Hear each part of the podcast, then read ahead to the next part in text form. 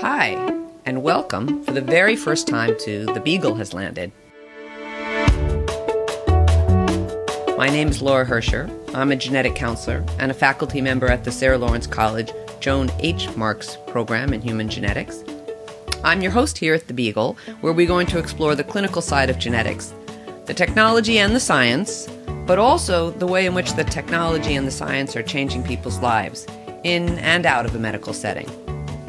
I'm talking today with blogger, genetic counselor, and not so amateur historian Bob Resta.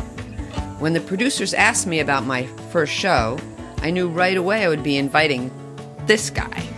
For those who don't know him, Bob Resta is a genetic counselor who's been a part of the field since its early days. Early days. He got his MS degree from UC Irvine in 1983 and was certified in 1984. That was in the beginning, right, Bob?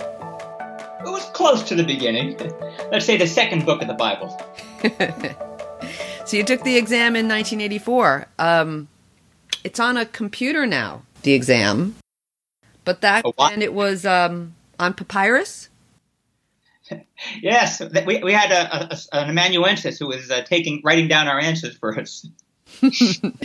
okay, so Bob's done a lot of things: prenatal 22 years, cancer for 12. Uh, he was the editor in chief of the Journal of Genetic Counseling for six years.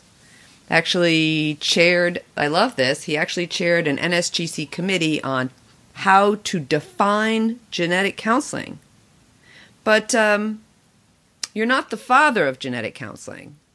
No, I, I don't believe I've uh, I've sired that child. I would say you're more like the grumpy uncle of genetic counseling. Is that fair? But not, benign but grumpy. Benign. I was like, get off my pedigree. so many of you know Bob as the resident philosopher and maybe the conscience of our field. Um, I had never met. I have a sort of a funny story of how we met. Um, some years ago, I think it's about 10, some of my ex students came to me and said, You know, Laura, you don't know this about yourself, but you are a woman in search of a blog. And I thought about this for like five minutes and I thought, yeah, I think I am. And so we decided to found the DNA Exchange and they asked me if I knew anybody else uh, who I thought would be a great blogger. And I thought, I, I don't know him, but there's this guy who puts these amazing posts up on the list serve every once in a while, like on a Friday afternoon. He just seems to have something to say. Um, and I, I send him the same message. I wrote him and I'm like, Hi, Bob Resta. You don't know me, but you are a man in search of a blog. And you were, weren't you? Well, I think my first question is what exactly is a blog? So I'm a little bit behind the times. Uh, it's possible that that's true. So, uh, so Bob's been um, the champ of the DNA exchange ever since. He's really huge success as a as a blogger. Um, very popular. Totally kicks my butt. Uh, not that I'm competitive about it or anything like that. so, Bob, your background is actually in anthropology? Yep, I have a uh, bachelor's degree and a uh, master's degree in anthropology, with the master's a, a, focus on physical and the undergraduate in both physical and folklore. Oh. And how did that you go from anthropology to genetics? Well, what happened was this is a long story. I'll give you the brief version after I got my master's degree, I had this existentialist crisis about what I should do with my education. And although I thought anthropology and still think is a fascinating field, I didn't think it really brought concrete benefit to the world. And I felt that my advanced training should be more useful to the world, even in small ways on top of that, there was a faculty position that opened up where I was at, and about 300 people applied to it, all with PhDs and impressive uh, CVs. And if I knew the job market wasn't very good. so at around that time, a friend of mine who actually had a PhD in anthropological genetics got a grant with the local medical school to do research in the inheritance of alpha 1 antitrypsin deficiency. And they needed a, basically a schlep to run the study to go to families, take their family history, uh, draw their blood, explain the test results to them, and so on. And he said, oh, Bob, you're full of crap. You'll be good at talking to people. he said, why don't you do this? So I did it and I really enjoyed it. And then someone said to me, you know, there's this field called genetic counseling. You know, this was before there were computers and internets. So the place that I read up on it was in uh, Working Women magazine. That actually brings up a question. So you've worked for for all these years in a field dominated by women. There are some dominating women. You're correct. Yeah, yeah. Um, and, and, how's that best, been for you? Uh, it's absolutely fine because they're they're just people, uh, and you know the field is still 95% female, 90 to 95% somewhere in there, uh, and I'm not exactly sure why. I can see how it started out that way by the program being started at Sarah Lawrence, which was more or less a women's college in its origins by two women. Uh, why it stayed that way, it's really hard for me to, to give you a good answer to that one, except profession seems to be identified that way, and that's the way it is for now. Mm-hmm. But uh, I've managed to get along very well with the with the women in my profession, I believe, uh, and the men in my profession. Though I've always said the toughest time was in the early years at the smaller conference centers that we would go to. There weren't many bathrooms, so at the break, I would go to the men's room, and I would be the only man in sight. there would be a line of thirty women. Uh, and I kind of drew the line there. I'm friendly with my colleagues, but you know. you felt that was um, qualified as a, a, hostile work environment? I don't know if it was hostile. It was awkward, let's say. as, a, as, a, takeover of the men's room? That's right. Yeah. Um, so I I think as an anthropologist, uh, I, I, feel like you were interested in the sort of deep, dark history of clinical genetics um, even before you began. Is that fair? In fact, uh, that's one of the other uh, avenues that got me into genetics. When I was in graduate school in anthropology, I had a, a free slot in my schedule, so I took a course in the history of genetics with uh, Professor Gar Allen, who at the time was basically one of the leading figures in uh, history of biology in the country. And the, the focus of his class, uh, which I took a, a second continuation of in the next semester was on the history of uh, genetics and eugenics specifically, and it really opened up my eyes to how genetics could be misused either intentionally or with the best of intentions. I I did this um, you know intense investigative research before we did this interview, by which I meant that I I, I read your CV. You glanced um, over. And I saw that you did your master's thesis on um, genetic counselors' attitudes toward mental retardation. Toward sterilization of individuals with mental retardation. Yeah. Uh, so, so first of all, brings up the fact that in 1983, apparently, we were still saying mental retardation. Yep. Um, were you concerned that genetic counselors were negative toward disability, something we talk about as a concern now? Well, so no, not really. What was going on then was a swing of the pendulum, so that uh, until the 70s, early 70s, uh, people with uh, developmental disabilities were freely sterilized without anybody knowing about it, meaning they themselves or their families. Mm-hmm. And then the the trend went in the opposite direction, where parents would say, "Listen, I have this daughter." Who is now in her teen years? I'm worried about her getting pregnant, controlling. She has awful periods we'd really like to have sterilization, and it became really difficult to actually do that at the time.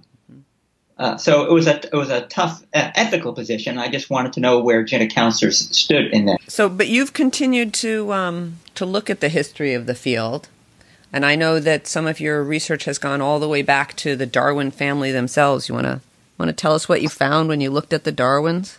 Oh yeah. Well, First off, Charles Darwin is one of my personal heroes, one of those people who just looked at the world and knew the same thing that everybody else knew, but just was able to look at it differently.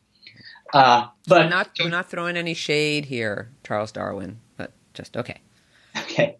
Uh, but yes, uh, so what happened was um, I happened to look at the uh, what was, for all intents and purposes, the logo of the Eugenics Society in England, which was Darwin's pedigree, which included Francis Galton, who is like the Ur father of eugenics.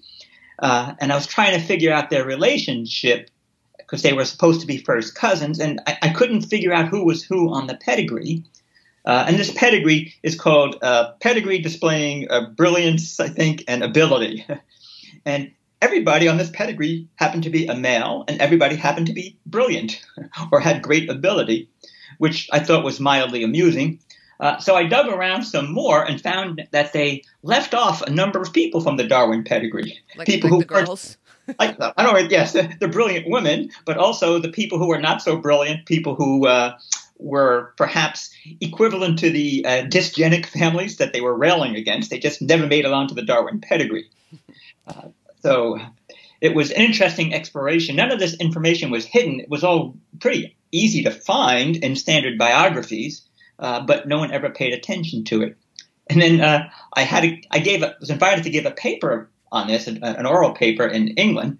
And afterwards, someone came up to me. It was very angry. Said, I, I can't believe you said all that. That's that's terrible." And blah blah blah. Then I, well, you know, who are you? And he said, "Well, I'm Darwin's great great great great great grandson." what are the odds of that person being in the audience? Though he did t- say to me afterwards, "Well, you got it right. I just didn't like you talking about all that stuff." you know, genetics is a really small world. yes, it is. But that also made me aware of how those people weren't bad people, just that they were blinded by their beliefs. Hmm. Which can happen to all of us. It does happen to all of us. It does happen to all of us. So, so when you were starting out in in genetic counseling, did you find yourself having to explain to everybody? Like i mean we, we still i still sometimes have to explain what a genetic counselor is to people um, yeah i'm a generic counselor. Was it difficult? What uh, was it like with patients? Like what were expe- what were their expectations and what were you, you know, offering? so you know mostly i was working i was doing mostly or all prenatal at that point and it was so built into the into the uh, amniocentesis system at the hospital where I worked, it was a given. So initially, patients would say, "Well, is this some kind of counseling, or are you going to look at my genes?" And then I just basically explained to them what I was going to do and didn't care what my title was. Mm-hmm. So I, I, think patients cottoned onto it pretty quickly because they could see the immediate benefit of sitting down and talking with someone, someone who actually cared about them and listened to them and spent more than five minutes with them. And you were in prenatal counseling over the years that it went from being what I would call targeted for certain people to mm-hmm. routine. Right. Um, did you think of that as a? Did you see that as a big switch, a big change? Yeah, you know, philosophically, you can think of the initial introduction of amniocentesis to women 35 or older as a means of, if you will, leveling the playing field. That is, women 35 and older were all worried, if you will, or affected their reproductive decisions because of the concerns about uh, the increased risks for aneuploidy, specifically Down syndrome. So if you eliminated that risk for them, it encouraged them to then go on to reproduce or delay reproduction, which one can argue one way or another is good or bad, but it allowed that uh, to happen. So it seemed at the time less of a, gee, let's target all disability so much as well, let's open up the playing field, level the playing field for these, uh, if you will, elderly prima gravidas or elderly prima donnas, whatever they were called. Uh, hey, hey, hey, you're going to get me in trouble. yes. Well, the truth often does. Uh, so, yeah. Uh, eventually became a, a, more of a targeted. Gee, let's let's look, looks like at least from the outside and, and from the inside of people with disabilities let's target these specific disabilities. Which is true and we just have to live with that i think. We just don't like to acknowledge it. Yeah i think that's true. We don't like to acknowledge it. Um, when it became routine did you see a change in how people reacted to, to testing because I'm so, interested in that moment because I feel like that's what's happening more broadly in in genetics that things are going from use for specific, you know, like we have this going on, we're very concerned to just we're talking about routine use, right. you know. So let me give multiple answers to your simple question. Uh, first off, you, sort, you see a dramatic increase in anxiety, you know, over a 1% risk. And what it comes down to is most people, back in those days anyway, if you had an increased risk for Down syndrome, it was somewhere in the range of a half to two percent. Uh, but it became, as far, as far as they were concerned, a 98 to 99 percent chance. So the anxiety, you increased anxiety and more and more pregnancies, and that sort of wore on me. I didn't like it that pregnancy became a time of, oh, you're another tentative pregnancy, as Barbara Katz Rothman called it. You weren't really pregnant. You held your breath until 16 weeks, 20 weeks, whenever. Uh, so more and more women doing that, uh, I, thought, detracts from uh, pregnancy. In terms of expanding the reach of prenatal beyond a targeted group of essentially well-educated upper middle class white women, uh, statistically, at my institution at the time, up until about the year 2000, the rate of termination of pregnancies for Down syndrome and other chromosomal disorders was every year 95% without fail, no change. It was pretty consistent. Somewhere around 2000, when things like the triple screen and the quad screen became more readily available and more a wider swath of the population was utilizing it, the termination rates dropped almost overnight to like 60%. So I think it's in part because you're reaching a different demographic who have different attitudes towards termination, disability, etc. Yeah, that's really interesting, and it, and it and it matches some of the statistics that you see. Um, you know, there's an old statistic where they say that 90% of the time, if you identify a pregnancy is, uh, that the fetus has Down syndrome, person will ter- terminate about 90% of the time. And that's, it's, first of all, it's really old. And secondly, the sample was very small and very homogenous. And it was really never a good number to, to work on. Mm-hmm. Uh, but there's it still gets used a lot, and um, the summary number, the best thing I've seen in the United States is mid 60s, like mm-hmm. 65, 67 percent. But the real the real answer is what you just said, right? Like that a summary number isn't very descriptive here because different pockets of the population will make different choices. And in fact, in places like uh, uh, Norway and Denmark and uh, Sweden and Iceland, the termination rates are still 90% so, or so. Yeah, UK too. Yeah. Um, so I think that's uh, that's interesting, and um, I don't know how more routine use will affect uh, other areas like like cancer, which is, which is a kind of a big discussion right now. And Another thing I think is interesting about Bob's career is that he switched from being primarily prenatal to being primarily cancer counselor in like 2006 and I think it's like he's like is it a coincidence that really cancer is now the face of genetic counseling or or is it like the Bob Resta effect? I'm just going to throw that out there to you. Well, let me make it clear. I actually got into cancer in 98 part time with my prenatal job and then it switched to full time. So I was there for for a long time. But I'm sure I followed many people. Most people didn't follow me. but I think, I think it did front running. Uh, I think you were basically front running. it's like Mr. Zeitgeist. Um, so I haven't found the whole exome yet. yeah. Well, Mr. Zeitgeist, it's not here. Um, so Mary Claire King has proposed that everybody get breast cancer susceptibility genetic testing at age 30, all women. So I think is her actual proposal. What what do you what do you think about that? Well, I, I go round and round on it. One can certainly see, or I can certainly see benefits from that. You're going to detect more cases of early stage rather than late stage cancer. You'll be preventing certain cancers. You'll be reducing suffering. You'll be allowing people to live longer who wouldn't have ordinarily, and all that is wonderful but application in the real world tends to be a lot more complicated and the benefits may not be as readily realized and there will be downsides that we didn't anticipate the unknown unknowns uh, so i'm not sure how we're going to deal with those i would feel a lot better if we ran some large scale pilot programs to find out what the downsides might be and how effective it will be. How will people really act on this? Will people get unnecessary surgeries? Uh, will, will results be misinterpreted because there are fewer genetic specialists involved with interpreting the results? So I, I think there's there's potential for good there, but uh, historical experience makes you realize that it never really plays out like it's supposed to. so, um, so, Bob, I named this podcast "The Beagle Has Landed," and I my thinking behind the name is that you know, so using the beagle to represent Darwin's ship and sort of our the whole field, that um, I feel like for as long as I can remember, people in saying genetics is going to be, is going to be, is going to be, and uh, in 2018, I sort of feel like now's the moment where it's not just about what's going to be like it's it's happening now. Uh, testing is increasing, medical use is increasing. We're really very much more than on the verge of introducing genetics into a lot of clinical situations. That's that's that was my thinking behind the name. So what do you think? Do you do you think a new era is arriving? You've been watching. So we've this completed video. our five-year journey, and I'm going to sit down and write my notebooks and come up with a theory of evolution of genetic counseling now. in my fine estate in the south of England.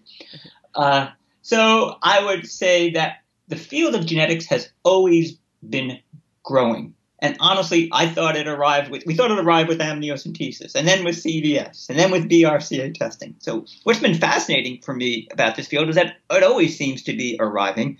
And it really, I've earned, I've learned and earned a lot of respect for genetic counselors who have jumped on to every single advance in, in genetic testing.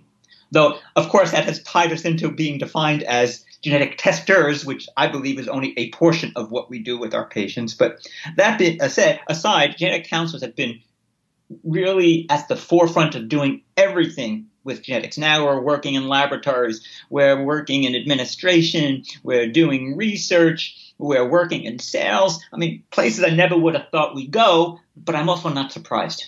Mm-hmm. And that's the that's the good news. So what what uh, what makes you the most nervous for the future?